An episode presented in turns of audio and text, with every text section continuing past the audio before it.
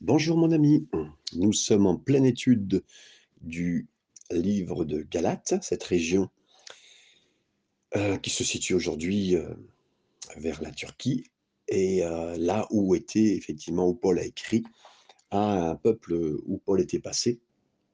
Et il leur écrit parce qu'il avait vu un changement notoire suite à ce que des gens soi-disant religieux chrétiens étaient venus vers eux, en leur imposant des nouvelles règles, particulièrement celle de la circoncision et d'autres choses, pour leur dire que l'évangile n'était pas si facile qu'ils pensaient, mais en rajoutant quelques règles. Et donc on a commencé l'étude de ces 10 premiers versets. Nous sommes maintenant au verset 11 et 12 que je vais lire avec vous. « Je vous déclare, frères, que l'évangile qui a été annoncé par moi n'est pas de l'homme, car je ne l'ai ni reçu ni appris d'un homme, mais par une révélation de Jésus-Christ. » Là, du verset 1 à 11, on a vu, en tout cas verset 1 à 10 et le verset 11 qui est avec, on a vu la grâce déclarée dans le message de Paul.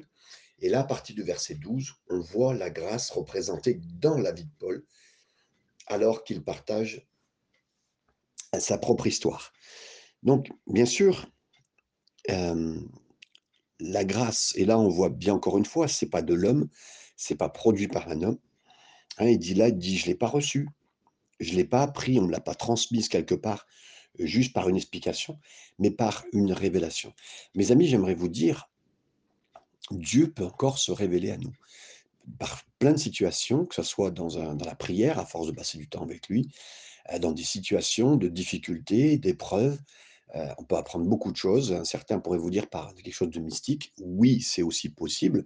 J'aimerais vous dire, vous pouvez prendre du temps dans le jeûne, dans la louange, prendre un temps de votre vie comme jamais, un week-end complet, vous allez avec une ou deux personnes pour jeûner, vous mettez tranquillement et vous attendez au Seigneur. Dieu peut vous donner une grande révélation, c'est sûr et certain. Et c'est de ça qu'il parle. Il dit, moi, ce que j'ai reçu, c'est vraiment du Seigneur. Ce n'est pas inventé, on ne me l'a pas transmis comme ça. Maintenant, on est d'accord, même la théologie, l'étude biblique peut vous amener à une révélation que vous n'aviez pas eue jusqu'à maintenant. Et en étudiant la parole, vous pouvez dire « Waouh, ce sujet-là, je ne le connaissais pas comme ça, il m'apporte telle révélation ». C'est important aussi.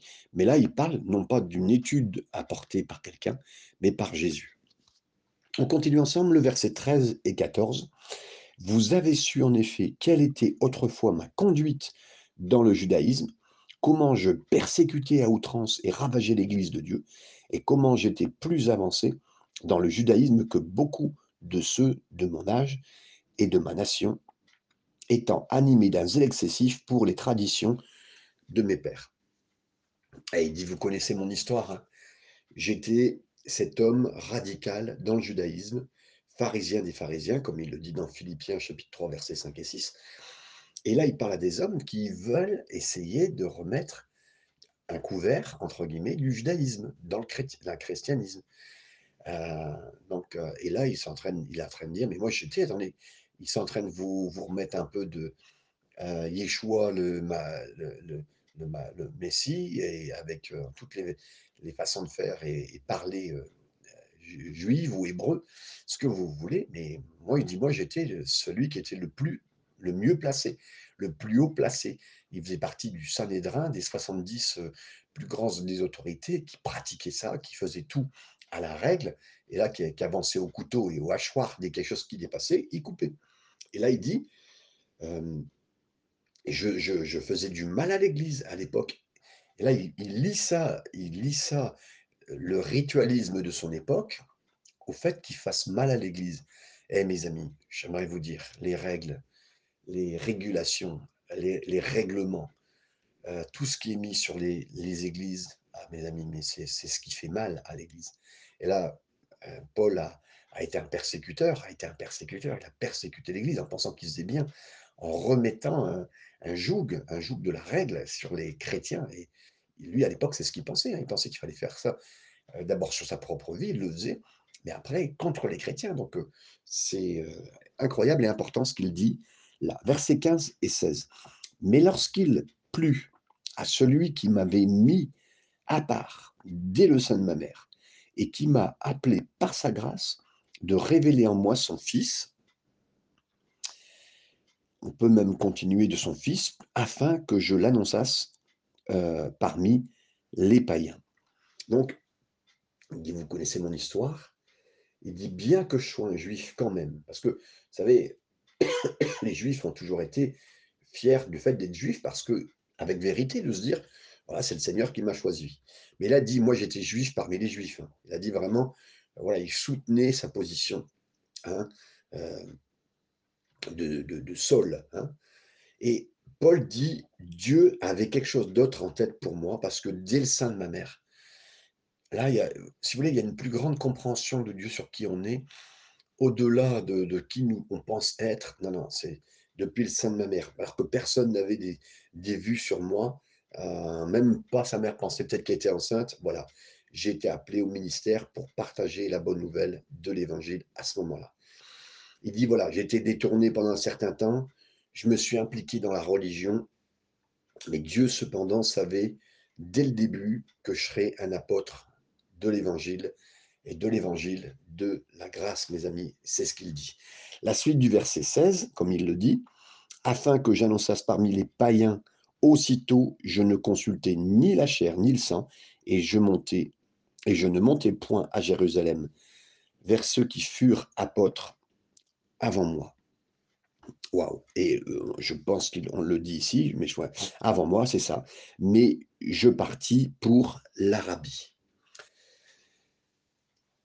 Il avait tellement reçu du Seigneur qu'il n'avait pas besoin de savoir si même les apôtres de l'époque, comprenez bien, hein, c'est ce qu'il dit, j'avais tellement dans mon cœur de voir que c'était choisi du Seigneur que je n'ai pas eu besoin, en premier ressort, de savoir ce que les autres pensaient de moi.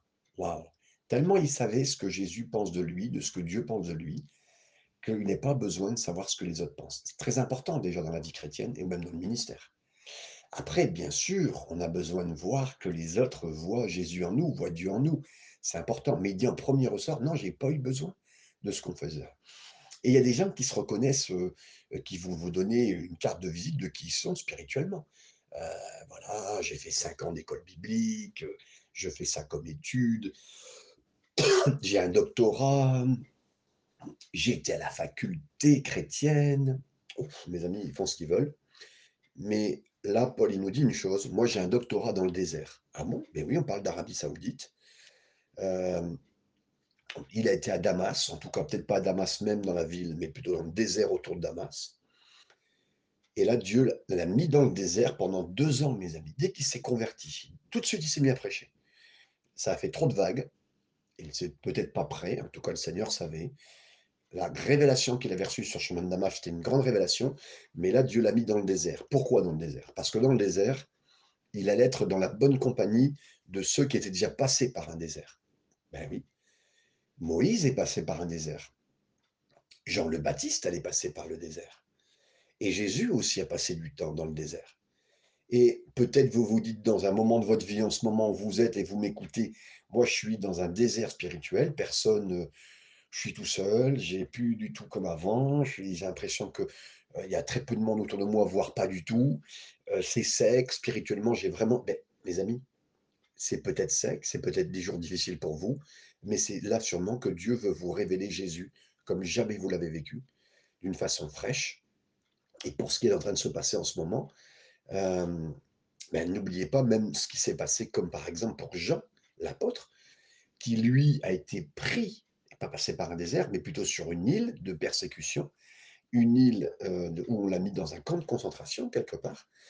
Et là, pendant ces années-là, il a reçu quelque chose pour à Patmos, un endroit qui était pas du tout fructueux, on ne pouvait pas planter des plantes, au contraire, c'était un endroit de caverne, de grotte, où on faisait travailler des hommes pour les faire tuer, hein, oubliés sur une île même oubliée de Dieu, pour certains pensaient.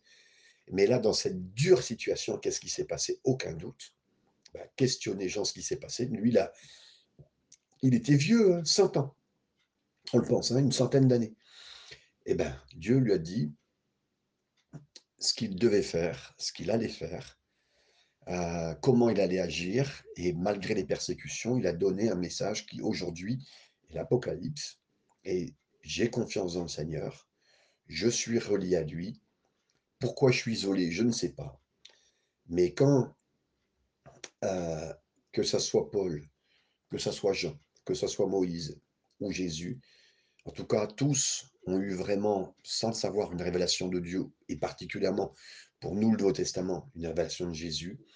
Et là, Jean, il a commencé à écrire des choses incroyables. 22 chapitres plus tard, le livre de l'Apocalypse était complet, complet pour consoler, complet pour dire aux chrétiens, les vagues de difficultés sont rien, on va gagner, il a gagné, et voilà. Et ça, c'est une révélation qui a été donnée à Jean sur une île isolée. Peut-être pour vous, vous dites, mais moi, Seigneur, c'est quoi?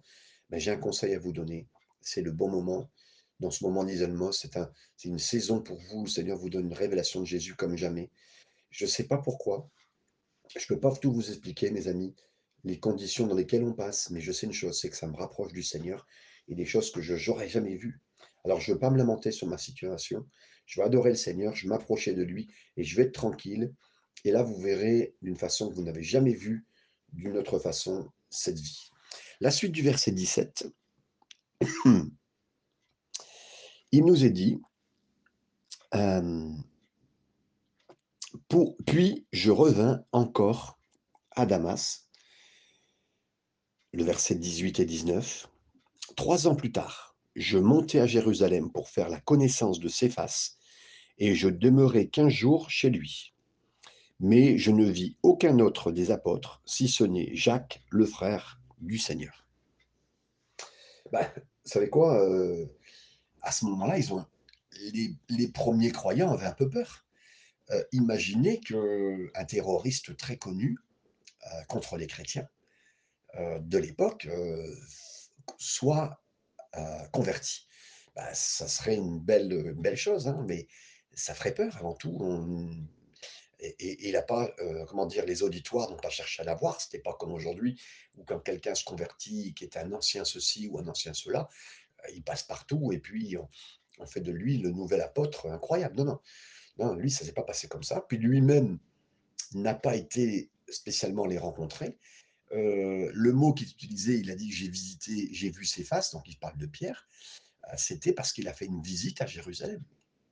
Et là, il a vu Pierre et il a vu Jacques, frère de Jésus. Jacques qui était le responsable, le pasteur responsable de l'église de Jérusalem, hein, qui était très nombreuse, minimum entre 5 à 10 000 personnes. Et là, c'est au bout de 3 ans, mes amis. Et là, je vois bien aussi le temps de Dieu, mes amis. Je sais que, je ne sais pas depuis combien de temps vous vivez ce que vous vivez, mais je me mets toujours maintenant et je veux me remettre entre les mains du Seigneur. Si Paul a vécu 3 ans là, si Moïse a été 40 ans dans son désert, waouh! Mais je me dis, Seigneur, mais et on pense aussi, Jean le Baptiste, il n'a pas, lui, on pense qu'il arrivait des Esséniens, combien de temps il a été dans son désert à lui, avant de quoi que ce soit, pour que Dieu lui parle, pour qu'il avance. Je veux laisser faire le Seigneur avec tout ça. Et là, il dira, ben, j'ai vu aucun des apôtres, sauf Jacques, le frère du Seigneur. Il dit, Pierre m'a salué, il m'a accueilli pendant 15 jours. Ben, Jacques l'a fait brièvement, mais les apôtres ne voulaient rien à faire avec moi, mais c'est compréhensible, mes amis. Paul passait du temps avec des chrétiens, c'était comparable à comme si Adolf Hitler se rendait dans une synagogue, c'était pareil pour eux. Paul était un persécuteur des chrétiens et celui qui a brisé l'église de l'époque, donc l'église ne savait pas trop quoi faire avec lui. Et là, mes amis, pareil, si aujourd'hui, même les gens ne savaient pas trop quoi faire avec vous, vous êtes entre bonne compagnie, vous êtes en bonne compagnie avec Jésus, et voilà, soyez simples, on cherche à plaire au Seigneur avant toute chose, et c'est bon, mes amis, d'être dans ses mains, même si on ne comprend pas tout du Seigneur. Versets 20 à 24, les derniers versets. « Dans ce que je vous écris, voici devant Dieu, je ne mens point. J'allais ensuite dans les contrées de la Syrie et de la Cilicie. Or, j'étais inconnu de visage aux églises de Judée qui sont en Christ. Seulement, elles avaient entendu dire, celui qui autrefois nous persécutait annonce maintenant la foi qu'il s'efforçait alors de détruire. et elle glorifiait Dieu à mon sujet. Voilà, il dit ben, du temps, entre guillemets, religieux, où ils ont su qui j'étais, et je suis passé dans les églises connues de l'époque, hein. J'ai pris mon temps pour pouvoir passer d'endroit en endroit, parce que voilà, maintenant il voulait accomplir ce que le Seigneur a mis sur son cœur, c'était pas entre guillemets aux hommes de décider, hein. Il a dit voilà, j'ai été mis à part par le Seigneur, je me suis mis à avancer tel que le Seigneur me l'avait demandé. C'est exactement ce qu'il a fait. Il a cherché, écoutez bien, à plaire à Dieu plutôt qu'aux hommes. Ça, c'est important, et ça, c'est la grâce de Dieu. De bien faire, sachant qu'il était mis à part, il a senti cette mise à part, exactement cette position du Seigneur pour lui, et c'est ça qui prévalait. Bien sûr que l'avenir a prouvé, et les autres l'ont accepté, mais dans son cœur, il y avait d'abord une grande sensibilité au Seigneur, et ce n'est pas la chair et le sang qui lui avait donné cette, comment dire, cette autorité, cet apostolat. Non, c'était vraiment lui, Seigneur, il l'a fait. Ça a pris du temps, ces 3 années, hein, et voilà. Après, il a été passé dans les églises dans lesquelles il avait persécuté avant. Donc, Paul, il leur apprend qu'il a donné l'évangile complet. Il est passé à des années, ça a été plus lent que prévu, ça n'a pas été au rythme qu'il aurait pensé, mais là ils ont vu qu'ils avaient vraiment, qu'ils étaient vraiment convertis, et là, à ce moment-là, ils se sont mis à glorifier Dieu pour lui, pour sa conversion, pour ce changement. Au début, c'est pas quoi faire de lui, mais après, c'est devenu une véritable bénédiction. Et au départ, quelque part, Paul, l'apôtre Paul, le nouveau apôtre, a été un anonyme pour les chrétiens pendant de nombreuses années, hein. Et le statut de Paul était inconnu de ces nouvelles habitudes, convertis, différents par rapport aux autres convertis et aux autres apôtres. Et Paul était joyeux de bien servir. Il a passé de nombreuses années dans l'obscurité devant Dieu, qui l'a élevé. Et là, mes amis, j'aimerais vous dire, le Seigneur veut faire la même chose avec vous, il veut vous élever là où vous en êtes. Et dans cette section, là que nous venons de lire, Paul a montré que c'était assez d'être en contact avec le Seigneur, plutôt même des fois qu'avec les autres apôtres, que c'était dans un agrément parfait de Dieu, plutôt que des hommes, hein. Il n'a pas cherché à prouver, démontrer, passer du temps. Non, laissez le faire, le Seigneur. Ouais, je vous dis, je suis très touché de voir comment Paul a fait, hein, et c'est touchant pour moi, pour beaucoup d'égards dans ma vie, mais tellement un bel exemple que Paul a donné. Et tous les points que Paul a utilisés, même partagés dans ce chapitre, sont importants. Son évangile était vrai, son expérience était valide, parce qu'elle venait vraiment de Dieu. Ça aurait été juste, même, que les chrétiens lui demandent pourquoi il était qui il était ou d'où ça venait. Non, il n'a pas cherché à se justifier, il n'a jamais cherché à démontrer, en venant se présenter dans le couloir des nouvelles églises, des églises. Non, non, il a laissé faire les choses. Et Dieu avait son plan, son temps, d'une façon parfaite. Et les questions sont importantes parce que elles viennent. Dieu, il a ses personnes, il a son plan, il a son échiquier, et autant voulu, il saura faire ce qu'il faut, et c'est ce qu'il a fait.